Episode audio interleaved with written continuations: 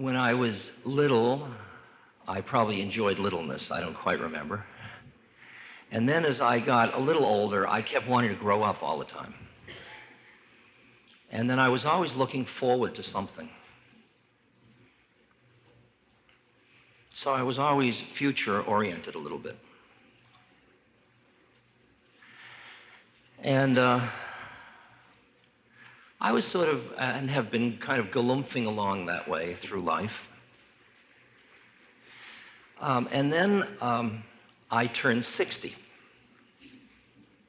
Now, um, I've lived in India a great deal. And India is a traditional culture. Can you all hear me, by the way? Great. And India is a traditional culture. And traditional cultures treat age very differently than non traditional cultures like ours. And we're going to be talking about that in a couple of minutes. And in India, there are stages of life.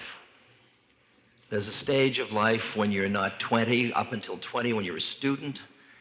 Then from 20 to 40, you are working and raising your family and uh, supporting holy people and old people and young people, poor people. And then from 40 to 60, you start to make pilgrimages and do studies. And then at 60, you become what uh, is known tr- traditionally as sannyas, meaning you give up everything. You're no longer a family member, you're no longer anything. You're a wanderer, and the society supports you as you turn towards death.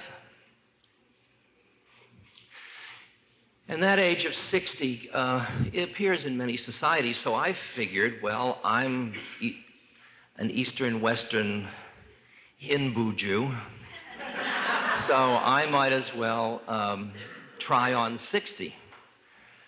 Um, I had had, up until then, a kind of an aversion to birthday parties. First of all, they all seemed like trumped up things. I don't like sort of celebrating because there's a date. I like celebrating because the spirit of celebration is present. So I kind of always found a way to be in a motel on my birthday, a hideout sort of. But I decided for my 60th birthday to really milk it. So I had three birthday parties in different parts of the country. And I really celebrated, and I thought, well, now I will change. I will start to be less future, and I'll finish my work in the world. I will draw back. I'll do something different. I will honor this stage of my life. And I'll either wind down or something. Six months later, I saw that nothing had happened whatsoever. that it was clearly a mind trip that I intellectually thought I should, but I didn't have any intention of doing that. In fact, I was puffing along with future plans and I mean, I have a future thing built into this business, for example, like you and I just didn't happen randomly to drop in today. this was planned like a year in advance, and that's a long time for me to tell you what I'm going to be doing next. Uh,